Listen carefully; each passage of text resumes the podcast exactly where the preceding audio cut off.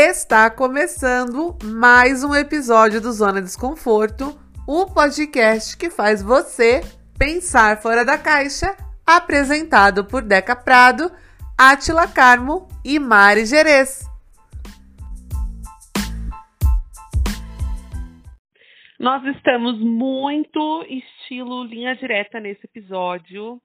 Prometemos e aconteceu. Finalmente chegou o episódio sobre crimes e mistérios, muito linha direta.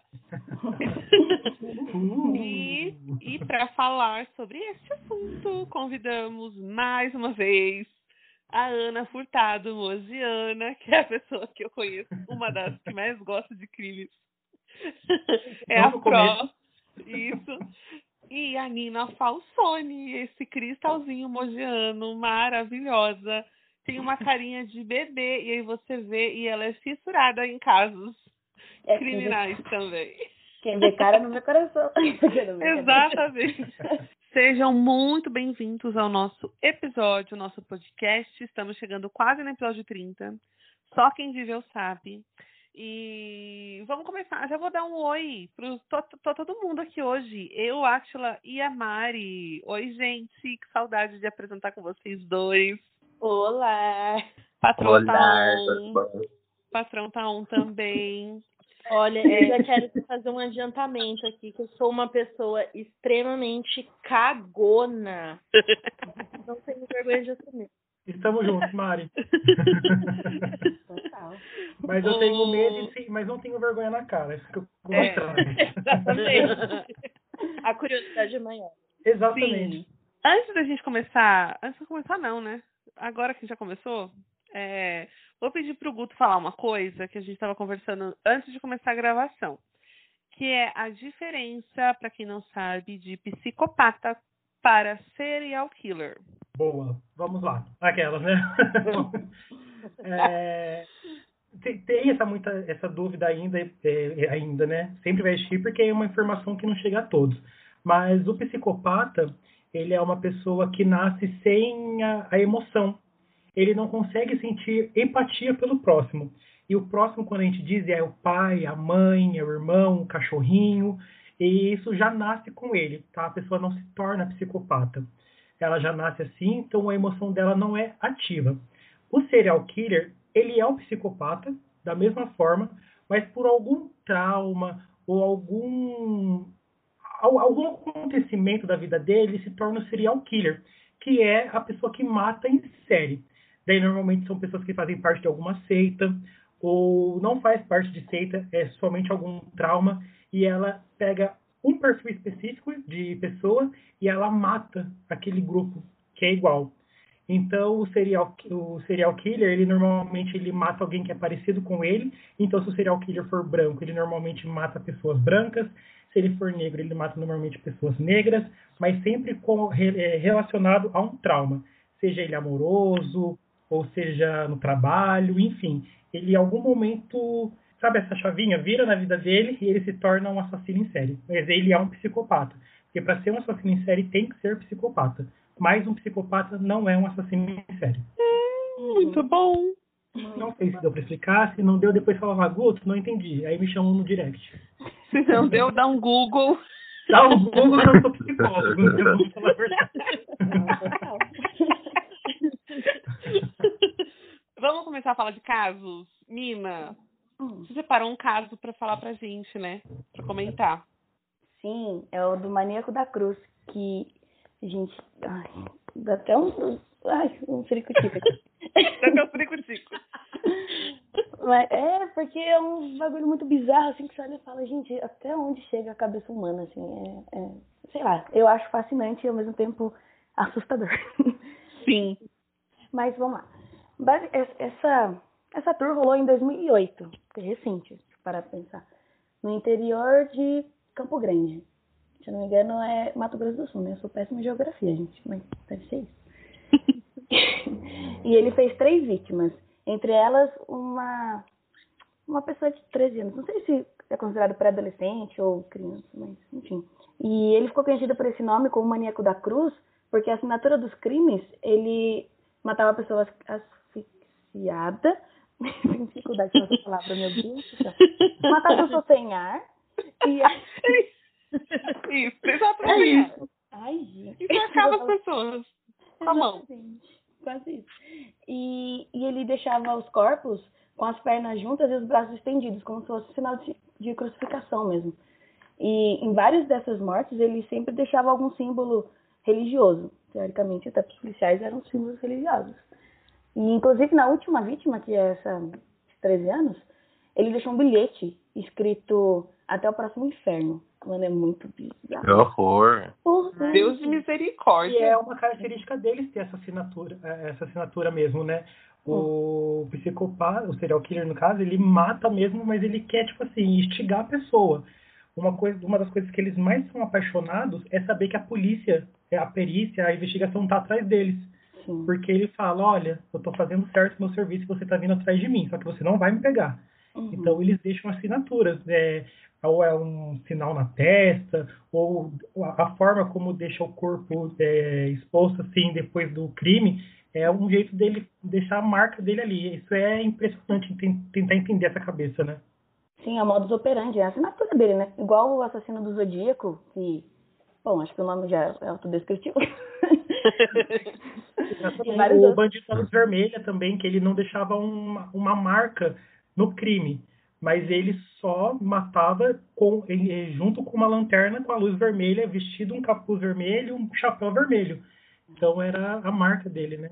Ai, meu pai já se você está escutando, já. se você está escutando esse episódio ao meio-dia, que é o horário que ele vai ao ar, continue ouvindo. Se você estiver escutando ele à noite, escuta no, no outro dia, por favor.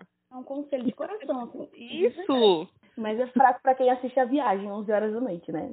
Alexandre Cabral ali. Mas, enfim, voltando de novo aqui no caso. E depois da última vítima, que foi essa de três anos, a polícia resolveu, não resolveu, né? Mas, tipo, achou, começou a investigar. E aí, mano, no saudoso Orkut, encontraram um comentário dele na, na página dela. E ele era chamado como Dog Hell 666. Ah, simpático, né, gente? Galã. Eu gostei do nome, achei sofisticado. Achei tendência. E aí, e aí chegaram nesse cara. E olha que mórbido, gente. Ele ligava pro celular dessa garota, é, mesmo depois de morta, mesmo depois dela ter matado ele. Aliás, de, de, dele ter matado ela. E aí, é, quando acharam ele, é, foram na casa deles, acharam o pôster, não um pôster, mas uma foto muito grande do maníaco do parque colado na parede. Cara, olha, olha que olha que ponto, velho. E o modus operandi dele era o mesmo. Era abordava as pessoas, as, as mulheres, né? Ou homens. Ou todo mundo que ele achava que era pecador. Por isso que o modo, o modus operandi dele era como se fosse para purificar. Mas quando a polícia foi fazer o um interrogatório, é, olhei a confissão dele, ele falou que não tinha relação nenhuma, ele não tinha religião, mas que essas marcas que ele deixavam tinha relação com vampirismo. Faz sentido? Oxi. Não faz. Ó, ele matou a primeira vítima porque ele era gay, matou a segunda porque era travesti, era uma cientista, e matou a terceira, a de 13 anos, porque ela usava drogas. E Guto, quais são os seus casos favoritos de crimes? Eu sempre tive muita curiosidade com esses casos, sabe? De crimes não solucionados ou de crimes solucionados que chocou o país. E eu sempre fui muito curioso em buscar informação e ler, tanto que até hoje eu vejo tudo sobre o assunto é um dos que eu fico ainda muito fascinado assim, com tudo que aconteceu e a, o jeito que tramou né, esse crime é o da Suzanne Richthofen, que todo mundo conhece. Mas tem um caso que aconteceu no, na metade dos anos 70, que foi né, até os anos 80, foi do caso Van Loo, não sei se todos conhecem, que é do Vanderlei Gonçalves e da Maria de Lourdes, que eles eram namorados, noivos e decidiram se casar. Mas eles tiveram um trato antes desse casamento de que todos eles, de que eles iam matar todos os ex. Meu então, Deus! Meu Deus! Putz, imagina se eu faço isso. Namorados, e o Vanderlei foi atrás de todas as ex-namoradas para cometerem os crimes, eles assassinaram. E isso aconteceu, mas é, se eu não me engano, é, foi em 74, 73, alguma coisa aqui no Brasil. Tanto que tem filmes sobre o caso, que é retratado no filme, se não me engano, se chama Beijo na Boca, ou beijo no lábio, alguma coisa assim. Mas os dois fizeram esse acordo de que para eles casarem, eles iam ter que matar os ex. E aí eles foram presos, condenados a não sei quantos anos de, de cadeia. e nem sei que fim deu, mas eles estão lá, eu acho ainda, até hoje, viu? Bem quietinho numa prisão. Porque foi bem tenso e assustador na época. Começou a aparecer muitos mortos, né? E muitas é, ligações entre os dois. E aí foi descobrir que eles fizeram esse acordo para poder se casar em paz, né? Um com o outro. Meu Caramba. Deus! Que horror. Eu só consigo pensar que essa galera era uma namoradeira, velho. Que, meu Deus. Então, eu pensar isso é moda cega, né? Misericórdia. É cega, porque olha. Ô, Atila, você conhece algum caso aí que marcou você, a sua vida? Então, eu tava ouvindo. Eu, eu sempre ouvi é, assistir Linha Direta, esses crimes assim que comoveram o país, Eloá, Sujane Richthofen, mas um mais um crime antigo, mas que eu tomei conhecimento mais recente, é um podcast que eu tô ouvindo que chama Praia dos Ossos, que conta a história de uma socialite da década de 70 que foi assassinada pelo marido. E tem uma tour, assim, gigantesca, porque naquela época ela era pra frentex, né? Então ela ia pra praia de biquíni, que era tipo um, um atentado uma mulher fazer isso. E aí o homem se apaixonou por ela e ele acabou assassinando ela. Só que ele ficou meio que escondido, assim, sabe? Ele não, não, ele não confessou o crime, demorou para ele confessar o crime. E a justiça da época inocentou ele porque ele, é, ela era, como pode dizer, lida como uma mulher promíscua, sabe? Que tinha vários namorados e que fez ele se apaixonar e ele foi lá e matou ela. E aí o, o, o, crime praticamente ficou impune, porque a justiça entendeu que ele ele matou por porque ela tinha seduzido ele e na época isso era um absurdo. Mas assim, o, podcast é maravilhoso. Você ouvir que você fica revoltado. E aí tem áudios da época mesmo, dentro do, do julgamento. Nossa, é sufocante você ver a impunidade do, num recorte bem da época, assim, machista e opressor. Exatamente. É, é, o que eles chamavam de crimes de honra, na verdade, na época, né? Sim. Porque é, o crime de honra, o país machista que a gente vive, só saiu do nosso, sei lá se é estatuto que fala, só saiu do, de lei por causa que as mulheres começaram a usar a favor delas também. Né? Tanto que, na verdade, isso é um, é um dos primeiros recortes lá nos anos 20, que é conhecido como a primeira tragédia do Nelson Rodrigues. O Nelson Rodrigues, para quem não sabe, é um escritor brasileiro que ele é conhecido por escrever somente histórias tristes, tragédias mesmo, aquela história que não tem um final feliz. E ele se inspirou muito na história do irmão dele, porque o irmão dele era casado com o irmão dele, ele era um jornalista, o irmão dele era casado com a Silvia, e eles decidiram romper o casamento. Só que a gente está falando de 1920, por aí. Pensa por uma mulher, que na época acho que era desquitada que falava, né? Uhum. Ou nem isso tinha o desquite ainda, eu acho. E a mulher se separou e ela tinha muita vergonha de sair. Eles eram é, um casal da sociedade do Rio de Janeiro. E o cara escreveu uma nota no jornal contando que se separou da Silvia. A Silvia, num ato de desespero, ela entra no, na redação do jornal onde o ex-marido trabalhava e ela matou ele queima-roupa. E com isso, ela usou o direito do crime de honra, né? Então, assim, ele manchou a minha honra, então eu pude matá-lo. E aí foi quando começaram a rever aí se era tão necessário mesmo esse ter é, esse benefício do crime de honra. Mas o Doc Street na época saiu impune, depois com os atos feministas do, dos anos 70 ele conseguiu, as mulheres conseguiram que ele fosse condenado, mas também tipo assim, cumpriu quase nada da pena, depois voltou a vida dele luxuosa como um socialite do Rio de Janeiro e ele faleceu ano passado. Gente, imagina se ainda existisse esse negócio de crime de honra. É. Nossa, ia ser só aquele meme lá, me chamou de viadinha é bala na cara. Nossa, real. Misericórdia.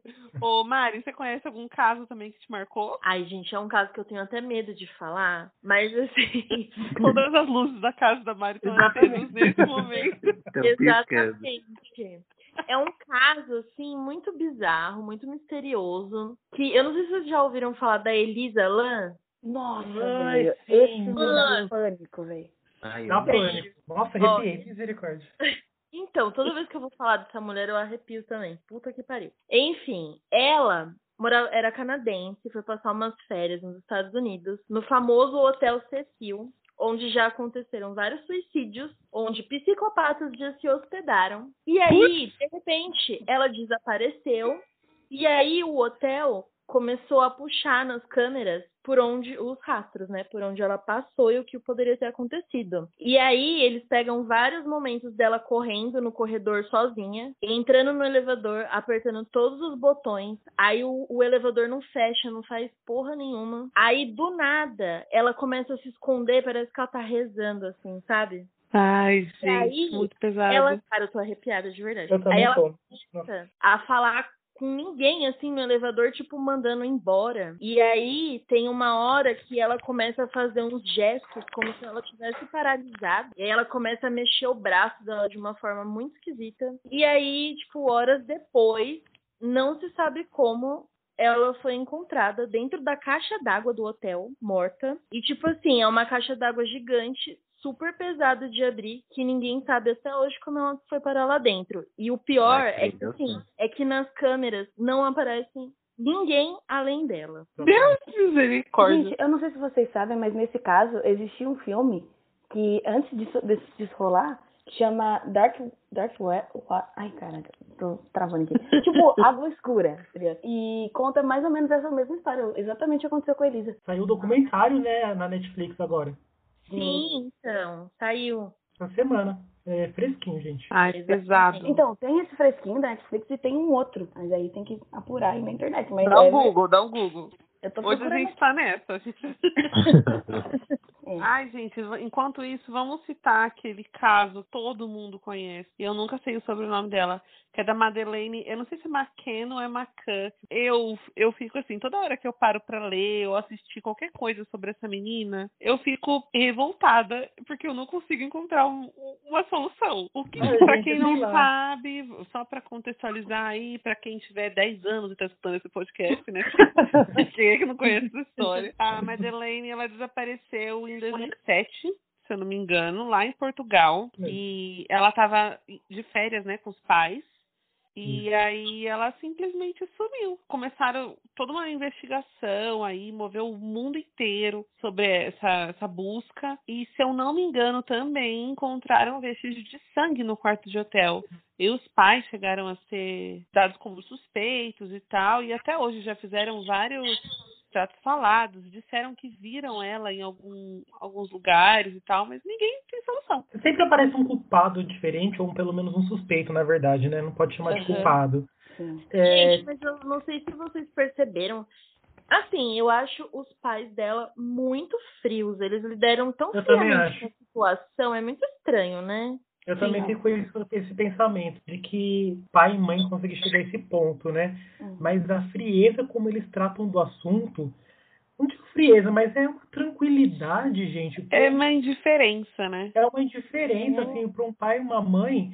É igual a história do menino Carlinhos, que aconteceu aqui no Brasil há 50 uhum. anos, eu acho. Sim. Que a mãe dele só foi se tranquilizar depois que o menino apareceu em um sonho falando: Mãe, eu morri, não precisa me procurar mais. Mas enquanto ela não teve esse sonho, ela nunca sossegou. Exato. O desespero daquela mulher. Misericórdia.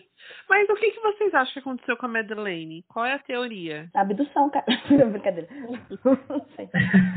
Gente, eu... eu acho que foi ah. Desaparecimento como vários outros do mundo e tá aí sem desfecho, só que ela é branca e rica e aconteceu de aparecer na televisão. Ai, eu criei uma fanfic na minha cabeça que essa menina, gente, juro, ninguém tira da minha cabeça que essa menina tá presa em algum sótão até hoje. Tipo quarto de Jason? E pode ser pelos pais. É que assim, é muito difícil Ai, ser pelos pais. É bem mas é...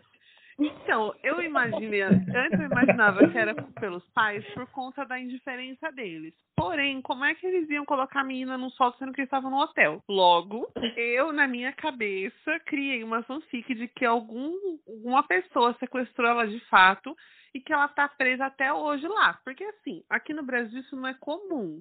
Eu não sei nem se em Portugal isso é comum, né?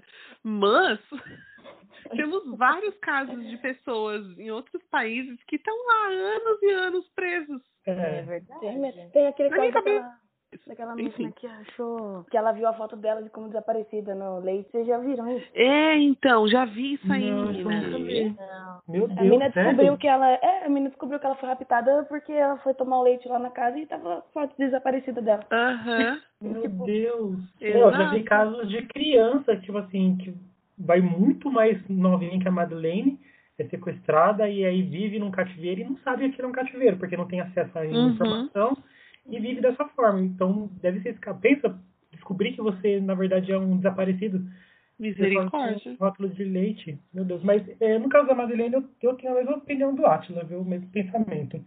Eu acho que é só mais uma criança que desaparece como milhares, milhares, mas ela ganha comoção nacional, mundial, por causa da cor da pele, por ser rica. Pode ser. E vocês sabiam, é que é mais comum a gente ver histórias de serial killers homens, né?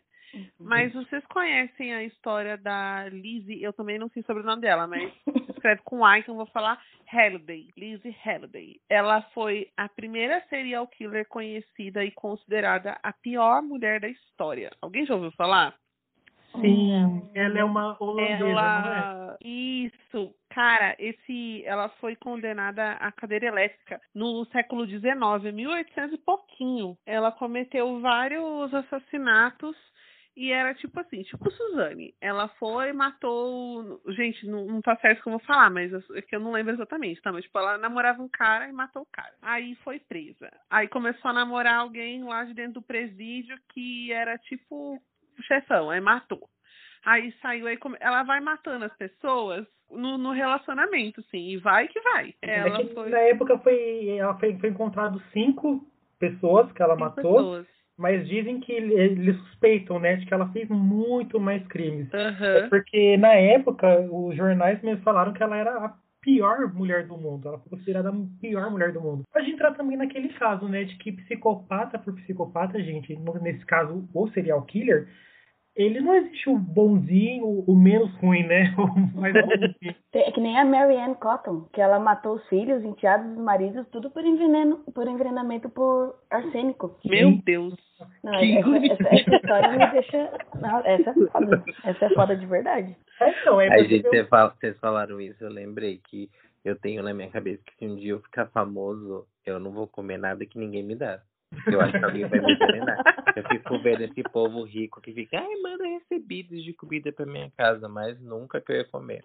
Ô, Ashla, você falou o negócio de ser famoso, eu lembrei de um caso, nem faz muito tempo, de uma ex-participante do The Voice lá dos Estados Unidos, ela chamava Christina Grimmie. Ai, gente, Ela. Ai, eu fiquei muito chateada quando aconteceu isso. Ela tava entrando num evento, acho que não era nem um show. Tava entrando num evento, aí uns fãs cercaram ela, né, pra tirar foto e autógrafo e tal. E aí o cara matou, o fã matou ela. Se matou em seguida. Mas como? tipo John um Lennon. tiro, É, tipo John tipo Lennon. John Lennon. Ela tava dando um autógrafo, não pra ele, pra algum outro fã. E aí ele matou ela. Se- Eu não, eu não lembro se o irmão dela era um empresário ou era segurança. Eu sei que o irmão dela tava do lado e viu ela sendo assassinada. Aí ela até chegou aí pro hospital, mas não aguentou. E o cara se matou ali na hora. Muito triste, gente. Eu não sei vocês, mas eu tenho muito medo de histórias de extraterrestres. Amo. Amo. Amo. Depois de Ai, eu adoro. uma operação um- prato. Amo Operação Prato, gente. É uma coisa bizarra, assim, ó. Nossa, dá pra fazer um outro podcast. Zona. de- Tem que fazer um, um episódio sobre. É que eu não vou lembrar o nome agora. Quando você tá passando por um lugar e aí você surge em outro país. Buraco não de minhoca. Isso! Nossa, isso Que- mesmo. Gente, eu tenho várias Que- teorias sobre isso. Isso nunca aconteceu comigo. Você tá assistindo, você tá assistindo da Vida, Teca? tá. Ah, Guto, nunca tava no meio de um rolê, piscou, apareceu, pa- parou na, na cama de alguém? Nunca! Ah, Ah, isso, isso toda vez que sai. Corta, acontece. corta. Buraco de minhoca é um ótimo nome pra.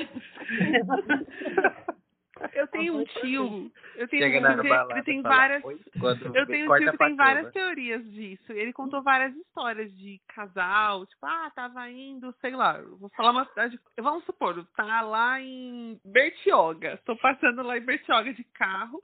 E aí, de repente, o carro tá lá no meio da estrada, a pessoa vai parar lá no em Porto Seguro ou em outro país. Como assim? Que, Gente, como tem assim? várias histórias. É que surto é esse, gente? Mas, Nunca vi falar Guto, nisso. gente, tem vários, tem vários documentários na, no History falando sobre isso. Eu vou. A gente vai. Gente, o podcast até era de crime caiu na fanfic prontíssima. Ai, mas a gente tem que falar sobre falha na Matrix também, viajante do tempo. Total. Ah, não, isso daí eu acredito, viajante do tempo, né? É. Alô, Elizabeth. Como assim, gente? Tem Existe- vários, tem- existem registros de pessoas É. é, que tem uma foto de 1800 e pouco. E aí tem uma foto da, da população lá, tudo na cidade, o pessoal com roupa de época. E aí no meio dessa multidão tem uma pessoa que você vê que as, as vestes dela não é daquela época, é tipo de 1970, 80. Uhum. Ah, pronto, É, Dark. ou então É real. tem é isso, tipo Dark, e é real. Ou então, por exemplo, é, fotos com uma pessoa que está com um objeto na mão, e aí você vê que aquilo ali não é da tecnologia deles.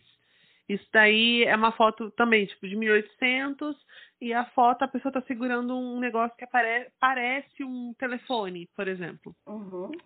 A gente tem que fazer eu episódio sobre falar isso. nisso. Nunca vi Tem até uma teoria. Uma teoria, Nossa, uma gente, esse daí, esse daí eu acredito real, em viajante do tempo, é, viajante de, tipo assim, vidas passadas mesmo, tudo isso daí eu acredito porque vai dos meus estudos, né? Sim. Então, ai, gente, a gente poderia fazer um episódio É assim tem também. uma teoria Vamos. que diz que a gente tem sete almas eh, vivendo em mundo paralelo. E se um Exato. dia a gente se cruza, é... ou é sinal que a morte está perto, ou é sinal que vai acontecer alguma fita que eu não lembro mais, mas É, existe. É, existem as segundo... teorias- Pode falar. né? É que eu não sei se é segundo o espiritismo. Se tiver algum espírita ouvindo, me perdoa se eu estiver errado. Mas pelo que eu li há muito tempo, no espiritismo não existe esse lance de passado, presente e futuro. Isso que a Nina falou é real, porque você pode cruzar com a sua, é, com a sua outra vida em algum momento. E aí é que entra essa parte de, de viajantes do tempo. Eu não consigo explicar, mas é só para fazer uma relação, uma correlação. Gente, Ai, mas gente, o, o, o, o ser humano é muito da fanfic, né? É tão mais fácil a gente pensar, ah, existe na Terra uma média de vida de 70 anos, vou viver esse período, vou morrer e acabou. Não, vou criar aqui, vou, vou virar, ah, vou reencarnar, vou passar por três vidas, vou fazer isso, vou fazer aquilo. É muito mais fácil é. acreditar que acaba, né, gente? Menino, é é bom pra quem é ateu, né, nessa, nessa hora, porque você fala, vou morrer, não vai acontecer nada comigo. Antes da gente passar pro, pra parte da dica, eu queria perguntar se vocês sabem, se vocês sabem, se vocês sabem de A uma, chapa tá frouxa.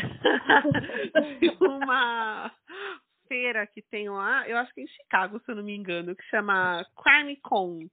É uma feira sobre assassinatos, sobre crimes. Olha que leve. E não é? Eu queria. Eu queria. Nossa, eu queria muito ir, gente. E aí, se eu Também. não me engano, de vez em quando tem algum caso aí que tá em evidência e eles juntam pessoas para tentar solucionar. Nossa, é minha tour, gente. É meu momento. Nossa, me chama Cara. Nossa, Se um dia a gente for para Chicago, vamos, vamos lá. Vamos. Nossa, Agora. Vamos mesmo, Nossa. vamos marcar. Vamos marcar de combinar. Mas esse aí a gente tem que nem que a gente, sei lá, suja o nome, pega dinheiro com a agiota. Então, isso daí pra mim já tá com o nome sujo mesmo. Exatamente. Vai ser por uma boa causa. Lá vem a terceiraça. Ah, não tem problema. Vou feliz. É isso. Bom, gente, já estamos conversando há bastante tempo. Vamos para o Dica da Zona, então? Eba. E, ai, antes que a gente vá para o Dica, eu vou fazer um anúncio aqui. Nós, esse episódio Tá inteirinho- Tá grávida. Não tô grávida, gente. Porra, falar que tá grávida num, podcast é um pouco. Esse clima tão familiar. Esse clima tão leve, eu queria dizer que eu estou grávida. Não tô grávida, gente. Porém- é. Ai. Porém, está nascendo mais um Meu momento Deus. marcante desse episódio. Calma, gente, tô falando A do nosso anunciante. É de um ET. É de um ET. Não, eu tô falando do nosso anunciante. Ai, meu Deus.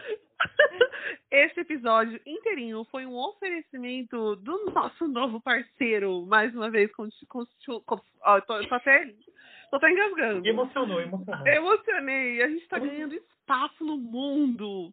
O, o anunciante deste episódio é o estúdio AC Design de Interiores, da Camila e da Patrícia, maravilhosas. É, o Estúdio AC é um estúdio de projetos de interiores. Elas prestam consultoria, fazem maquete, tudo com um precinho para quem não tem dinheiro para arrumar a casa. No caso, eu também. No caso, eu cheguei a sentir indireta. É isso. e, gente, para quem quiser conhecer o trabalho delas, é muito legal. É realmente pro pessoal que, que mudou de casa ou falar, ah, putz, não tenho dinheiro para deixar do jeito que eu queria, zero dinheiro porque que financiei tudo e tal. Elas têm um, um, uma proposta muito legal de beleza e economia e praticidade. Para quem quiser conhecer o trabalho delas, é só procurar no Instagram, é, Estúdio AC, o, com S, tá? É, underline interiores, ou procurar no site que é www.estudioac.com.br falar com a Camila ou com a Patrícia. E é isso, agora oficialmente. Vocês estão um nojo. A gente está um nojo. A gente vai agora para o Dica da Zona. É, para quem nunca ouviu o nosso episódio, problema de vocês, mentira. É, ouviu o Vocês nosso- que lute. Volta pro EP. Exato, 30 episódios quase, né? Mas é um espaço que a gente tem para dar dicas sobre livros, séries, filmes, é, que tem a ver com o tema. Vou, hoje é o dia dos nossos convidados falarem as dicas dele. Qual que é a dica que a Nina trouxe? Gente, eu sou muito fã de podcast, não, não é à toa. E eu Que bom, falar- né? Ai, adoro. Eu É o mínimo. WhatsApp, mas podcast também. é o Modus Operandi, que é o podcast da Mabi Bonafé e da Carol Moreira, que falam sobre true crime, falam sobre nossa, muita coisa, assim, voltado para esse segmento. E, claro, Dark Side Books, né? Inclusive, patrocina aqui, por favor. Dark Side. É, por favor, patrocina a gente. Dark Side, se você estiver escutando a gente, um beijo, patrocina. Gente, elas fecharam com a Netflix. a- Elas fizeram uma série pro YouTube da Netflix. Tão rica Sim. já. Ai, arrasa. E tem a Bel também, a Bel que ela fala sobre livros de. não só de crimes, mas ela puxa bem pra, pra esse lado. Ela tem pós em criminologia, sensacional também. Arrasou. Muito legal. Arrasou. E você, Guto? Duas dicas, uma dica, quanto que pode? Quantas você quiser, você é dono do podcast praticamente. Oh, meu Deus, fico muito feliz por isso, gente. Então, vou mandar um beijo de novo pra Darkseid, um beijo e um beijo pros Gulovers. alô. É, a minha dica é pra quem gosta de livros, assim como eu. Eu vou indicar mais uma vez, eu indiquei aqui na, no episódio de Black Friday, mas eu indico de novo a Darkseid Books. E, em especial, o livro Lady Killers. É assim que fala, né? Lady Killers, não sei, tentei Lady falar em inglês. Sim. Lady Killers. Lady Killers, que é da Tori. Tori, eu acho que é assim que fala o nome da. Não sei falar inglês, gente. Não é culpa minha também, não, não é minha obrigação. Ah, o livro Lady Killers, que é, fala sobre assassinas em séries. Estão acostumados a ver homens assassinos em séries? Esse daí ele fala somente de mulheres e é escrito por uma mulher e o livro é a coisa mais linda do mundo, gente. Bem frufruzinho, sabe? Mas quando você abre só fala de assassinato. E outra indicação é o famoso e saudosista Linha Direta da Rede Globo, contava sobre toda quinta-feira um crime diferente e algum deles era crimes que chocaram o país. São essas minhas dicas. quando era criança. Ai, lembrando que faremos um episódio sobre o edifício Joelma, vocês também estão convidados, tá? Nossa, é, é momento. Ela não, quer que, ela não quer que eu e a Mari durma. Certeza. Vai ser inteirinho sobre o edifício Joelma. Nossa, esse é um clássico. Nossa, eu É... é isso, pessoal. É, Eu vou falar a rede social de todo mundo, pode ser mais fácil? Pode. Vamos lá.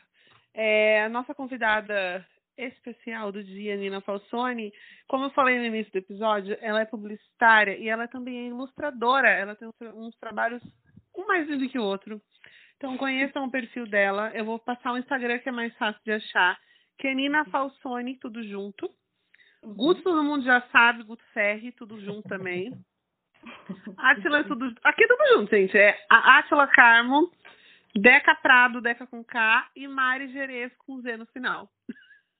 E para quem quiser achar a gente no, no- nas redes sociais, Zona Desconforto pode, no Instagram, Twitter, Zona Desconforto, com o número zero no final no lugar do O. E mandem e-mails pra gente, por favor, com sugestões, com dicas, com reclamações. Reclamações a gente manda pro Guto. Sim. É, aceita críticas, mas não fica quieto. Mas não fica quieto. Isso. É que é o podcast Zona de Conforto, arroba gmail.com. Arroba underline. Underline a gatinha. A gatinha. É isso, people. Muito obrigada pela presença de todos nesse episódio super leve, super alto astral que a gente fez. se, se você gostar de algum alguma história aí que a gente não citou, deixa lá nos comentários do, do Zona. Vai que a gente faz um, um episódio só sobre ele, assim como vai acontecer com o Edifício Joelma. E muito obrigada pela presença da Nina, do Guto, mais uma vez aqui o Guto com a gente. A Nina, seja muito bem-vinda e volte sempre. Muito obrigada, gente, pelo espaço. Uma honra estar aqui com vocês, de verdade. E Obrigado, Guto, gente. agradece. Obrigado. É, porque eu esperar ainda terminar. Eu achei que tinha travado pra mim, mas Ah, tá, vamos lá. Bicha, você tá travada. Galera, nem preciso falar que pra mim é muita, muita alegria estar aqui com vocês mais uma vez. Muito obrigado. E mandar um beijo para os meus fãs que sempre pedem minha presença. É por vocês que eu tô aqui, gente. Muito obrigado. é. é isso, meu, meu povo. Um ótimo final de semana para vocês. Uma boa semana e até o próximo episódio. Um beijo. Beijo. Beijos para todos. Beijo. Falou, gente.